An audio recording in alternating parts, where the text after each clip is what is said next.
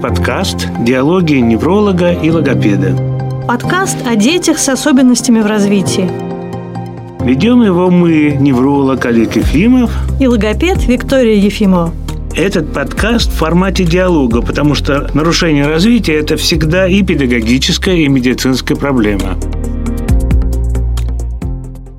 Сегодня мы поговорим о скрытых причинах нарушения развития речи у детей. Почему сейчас так много неговорящих детей? Это связано прежде всего с нарушением образа жизни. Раньше не было такого количества. Прогноз существует 31 год, и не было такого количества детей, у которых отставание вообще развития, которые не говорили вовремя. Это очень хорошо услышать эту фразу от человека, который уже больше 40 лет работает с детьми с разными нарушениями, что сейчас действительно значительно больше детей с нарушениями речи, чем было даже 30 лет назад. Потому Конечно. что я тоже работаю уже, получается, 30 лет, и тоже я вижу, что сейчас детей не говорящих несравнимо больше, чем было раньше. Да, раньше даже аутистов практически не могли мне показать. Вот у меня была специализация по психиатрии в шестой больнице в детской. Сейчас мы приезжаем в Москву, там половина. Сегодня мы хотим поговорить об исследовании о диагностике, которая показывает наличие нарушений у детей с разными диагнозами. Но объединяет этих детей то, что у них произошла некая дисфункция языкового развития, то есть их естественное языковое развитие было нарушено. Когда мы начинали работать, в основном делали только ЭЭГ, причем это была очень такая процедура, очень сложные, клали ребенка в больницу. Когда, так сказать, мы начали работать, мы моментально эту проблему решили, потому что делать ЕЭГ, в принципе, не так сложно. Обычный ЕЭГ, там это 15 минут работы, потом расшифровали. Ну, для все. многих врачей и сейчас ЕЭГ – единственный источник информации о развитии да. мозга ребенка. Но я как сказал, что раньше не было такого количества неговорящих детей, аутистов. Вот, но когда мы начали работать, на наших глазах вот стала, пошла лавина. Буквально вот 20 лет назад пошла лавина детей, когда стало увеличиваться все больше и больше детей, которые не, не говорили. Ну, естественно, что им психиатры ставили? то это умственная отсталость у ребенка. Но мы видели, что... Ну, это было, на самом деле, традиционное мнение, да. что если у ребенка нарушено развитие речи, значит, у него автоматически нарушенное развитие интеллекта. Нам было жалко этих детей, и родители очень обращались к нам, так сказать, с просьбой, что разобраться, потому что дети разумные были, они себя вели в бытовом смысле очень грамотно, хорошо, помогали родителям, что-то делали. То есть не были совершенно похожи на умственно отсталых детей. Тогда, 20 лет назад, в прогнозе появилось исследование, которое сейчас делают всем нашим пациентам. Оно называется «Акустические стволовые вызванные потенциалы» да. или АСВП. АСВП. Почему ты решил это исследование вести? Почему ствол? Почему не еще одно исследование коры? Дело в том, что я говорю, что ЭЭГ, я когда в аспирантуре занимался там в Сеченском институте, там много лабораторий занимались корой. Но я, я врач практически, я, мне надо было какой-то результат. Я видел, что вот эти вот исследования, они не дают результата, они не находят сути поражения ребенка. Ну, собственно говоря, повторяемость там очень низкая. Да, да? Сегодня такое ЭЭГ другое получится, да. завтра другое, послезавтра еще какое-нибудь. Да, ко мне приносили, э, значит, пять заключений, приходили больные, приходили, ну, родители с больным ребенком, показывали пять заключений профессоров ведущих Петербурга. И все эти заключения были диаметрально противоположные. То есть один писал эпилепсию, другой писал, что нет эпилепсии, третий еще что-то писал. То есть вот, вот это вот, ну, какая неудовлетворенность была, и надо было искать что-то новое, что-то, какую-то диагностику, потому что литературу я читал, и, естественно, я вышел вот на этот метод АСВП, потому что это был новый, хороший метод, который позволял заглянуть вглубь уже структур мозга. Ну, а почему почему вот сейчас э, мы видим, ну, наверное, у 95% наших пациентов результаты этого исследования далеки от нормы? Почему это такая универсальная штука, которая для всех диагнозов работает? Ну, дело в том, что, смотрите, сейчас изменился образ жизни, да, А, значит, ребенок, когда рождается, у него ведущий, ведущая нервная структура, единственная, собственно говоря, которая работает да, у грудного ребенка, это ствол мозга. И на ствол мозга капают все вот эти гипоксии, травмы родовые, еще какие-то там инфекции. Ну, то есть любые вредности, которые там с первых недель внутриутробного да, развития. Да, да, да. Внутриутробные роды, все это вот поражает ствол. И уже дальше идет развитие мозга, потому что от ствола идет дальше уже, и кора развивается, идет волной такое. Поэтому исследование АСВП оказались очень чрезвычайно важны и нужны нам. Хорошо, а как это соотнести с традиционным представлением? Вот э, есть такой диагноз алали, отсутствие речи. Традиционное представление логопедов и врачей, что существует два варианта. Моторная алалия, когда затруднено порождение речи, сенсорная алалия, когда затруднено восприятие речи, может быть еще смешанный вариант. Как с этим соотносится дисфункция ствола? Я очень много занимался когда я в аспирантуре был, у меня был доступ к очень хорошим журналам англоязычным. И ни в одном журнале, ни в одной статье, которые были посвящены проблемам вот детской речи, детской неврологии, ни одного не было упоминаний, что методы вот нейроизображения, МРТ, находили в этих структурах какие-то поражения, инсульты. То есть речь идет о зонах верники да. и брака. Там не было, никто никогда не находил там нарушений. У детей? У детей, да. У взрослых, да. Мы, правда, про детей детей только говорим. Ну вот путаница этой возникла из-за того, что э, то, что с инсульта взрослых, последствия инсультов, черепно-мозговых травм, ранений взрослых автоматически перенесли да, это на нельзя, детство. это разные объекты. Но то, что мы говорили в прошлом подкасте, что детская неврология и взрослая – это два совершенно две разных вещи. науки. Да, да, да. Вот. То есть получается, что независимо от того, э, сенсорную ребенок получил диагноз или моторную, Алалии. будет что-то нарушено с проведением и первичной обработкой слухового цифровой информации. Да, мы это видим как раз вот на наших исследованиях. То есть нет отдельно сенсорной и моторной, по нашему представлению, алалии, нарушений восприятия и воспроизведения речи. Проблему нужно было искать где-то на пути от уха к мозгу. Здесь важно еще разделить работу неврологов, отделить ее от работы аудиологов. Дело в том, что часто мы сталкиваемся с тем, что АСВП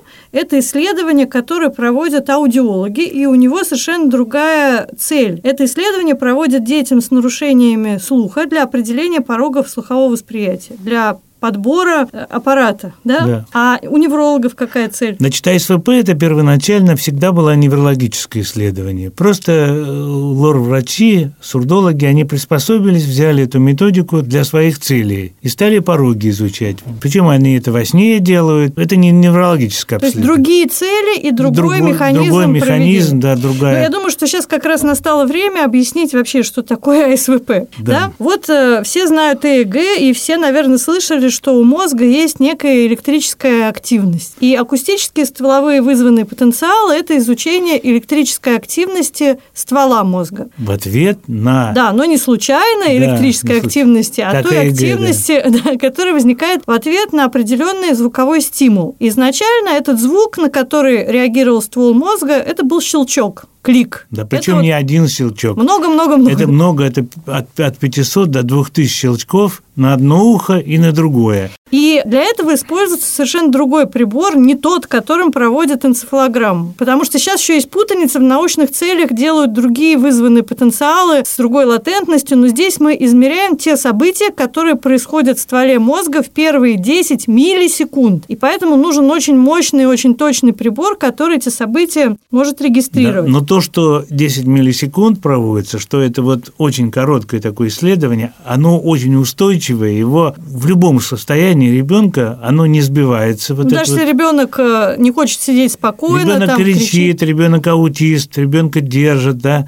но повторяемость бывает очень постоянная. То есть сделали мы раз, сделали два, сделали три, будет результат всегда один и тот же. Все это происходит очень быстро. Из неприятных ощущений это только то, что лаборант трет гелем, ну таким со скрабом кожу ребенка, чтобы прикрепить электроды. Приклеить, да. Да. А дальше ребенок сидит в наушниках, и через наушники подается вот это вот как тюканье да. такое, да, участие, участие ребенка совершенно не требуется.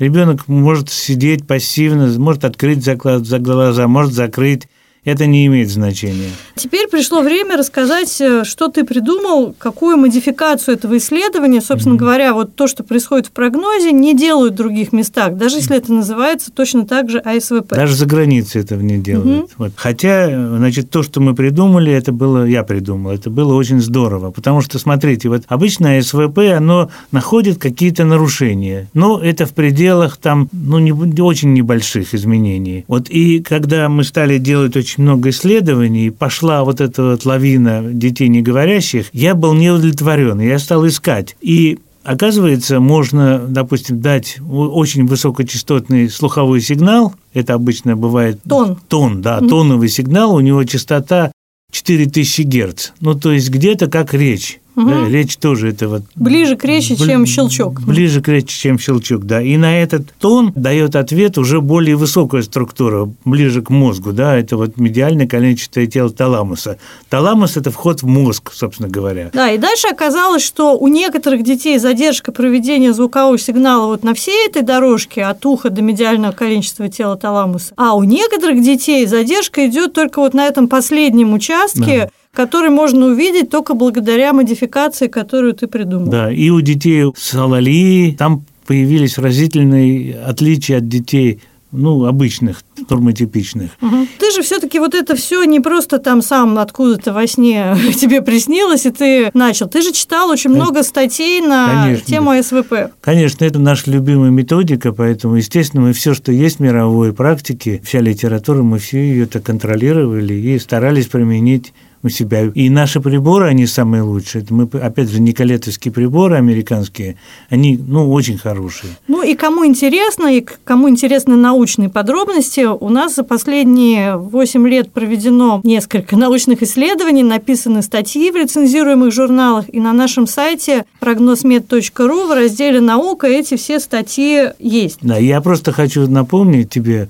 ты как раз хорошо зная английский, читала 45 минут в Америке, да, доклад угу. об, об этом методе, о том, что как мы лечим детей с нарушениями речи. И американцы потом стоя хлопали тебе, правильно? Было, было такое? Было такое, да. Было. Но я думаю, что сейчас еще важно поговорить э, о том, мы начали с диагнозов, это такая нелюбимая нами тема, э, что результаты АСВП – это не диагноз, это такой универсальный механизм нарушен, да, который может вылиться в то, что у ребенка будут совсем разные нарушения. Это может быть ребенок со школьными трудностями, может быть ребенок с аутизмом, с алалией. Мы единственное, что можем четко сказать, что если вот увеличено время время прохождения, это центральное нарушение проведения слуховой информации в мозге. Вот. То есть у ребенка затруднено восприятие всей слуховой всей информации, слуховой. а речь просто это самый сложный вид да. слуховой информации, поэтому с речью проблем будет больше. Но нельзя по результатам АСВП ставить диагноз, например, дифференцировать алалию от аутизма. Тут скорее мы говорим о том, что и при алалии, и при аутизме и может при быть, и при школьных трудностях может быть стволовые нарушения. И еще очень важно, что когда ребенок получает правильную терапию, то и результаты АСВП будут улучшаться. То есть это еще и метод оценки, в правильном ли направлении движется лечение ребенка и да, реабилитация. Мы можем контролировать динамику лечения ребенка с аутизмом или с алалией,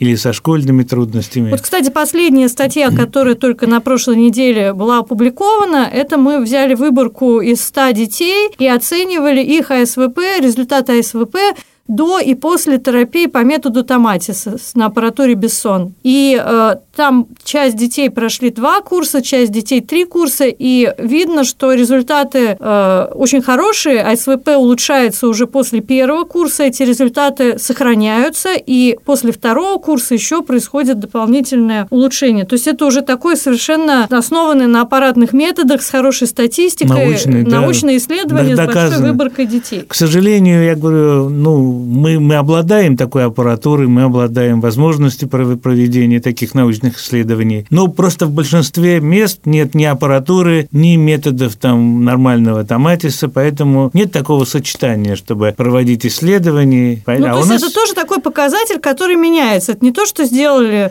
один раз и успокоились. И э, что еще? Вообще эти результаты очень важны не только для лечения, но и для прогнозирования, как будет развиваться маленький ребенок. Конечно, метод АСВП мы можем применять даже у совсем маленьких детей, ну, буквально там первых месяцев жизни, с трех месяцев уж точно. И мы даже вот сейчас стали проводить обследование детей такое для оценки рисков их, для оценки прогноза у детей, когда мы не только СВП делаем, но и вестибулярную функцию оцениваем, там, кровоснабжение, можем сказать, как ребенок дальше будет развиваться. То есть цель не в том, чтобы навесить какой-то ярлык на ребенка уже в два месяца, а цель в том, чтобы быстрее начать помощь, если это требуется. И в этом случае, э, конечно, таких исследований нет и, наверное, не может быть, но э, если мы улучшаем функционирование ствола, мы снижаем риск возникновения нарушений речи у ребенка еще до того, как да. эта речь должна появиться. И, и врачи, и логопеды, и особенно родители должны четко знать и понимать, что чем раньше начато лечение, а то есть когда мы провели правильную диагностику, не тянули резину до пяти лет, как, как еще где-то там предлагают подождать. подождать Мальчики там, они в пять лет могут заговорить, да. А вот когда мы прямо быстро начинаем лечить, и тогда это бесследно проходит вот эти все нарушения. А еще важно сказать об акустических стволовых вызванных потенциалах у детей и у взрослых, потому что были такие случаи, когда приходила там вся семья на обследование, и они говорили, а давайте еще бабушку нашу вот 80-летнюю обследуем. А потом они говорили, а что это вот вы тут ерунду говорите? Вот у нашего Петеньки трехлетнего такие результаты у, у СВП, и у бабушки точно такие же. Бабушка-то говорит, а Петенька нет. Тут дело вот в чем.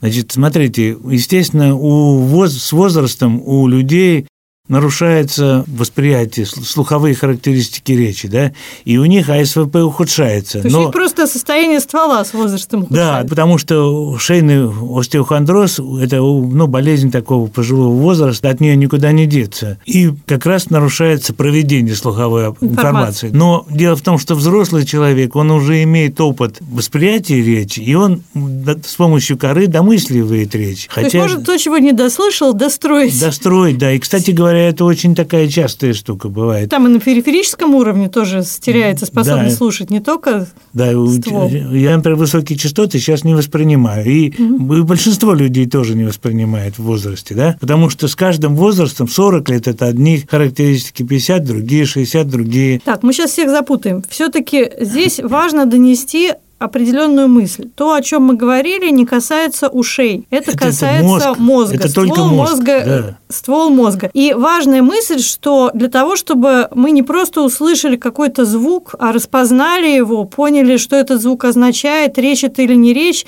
интерпретировали его, важны не уши, а важен мозг. То есть мы слушаем мозгом, а не ушами. Да.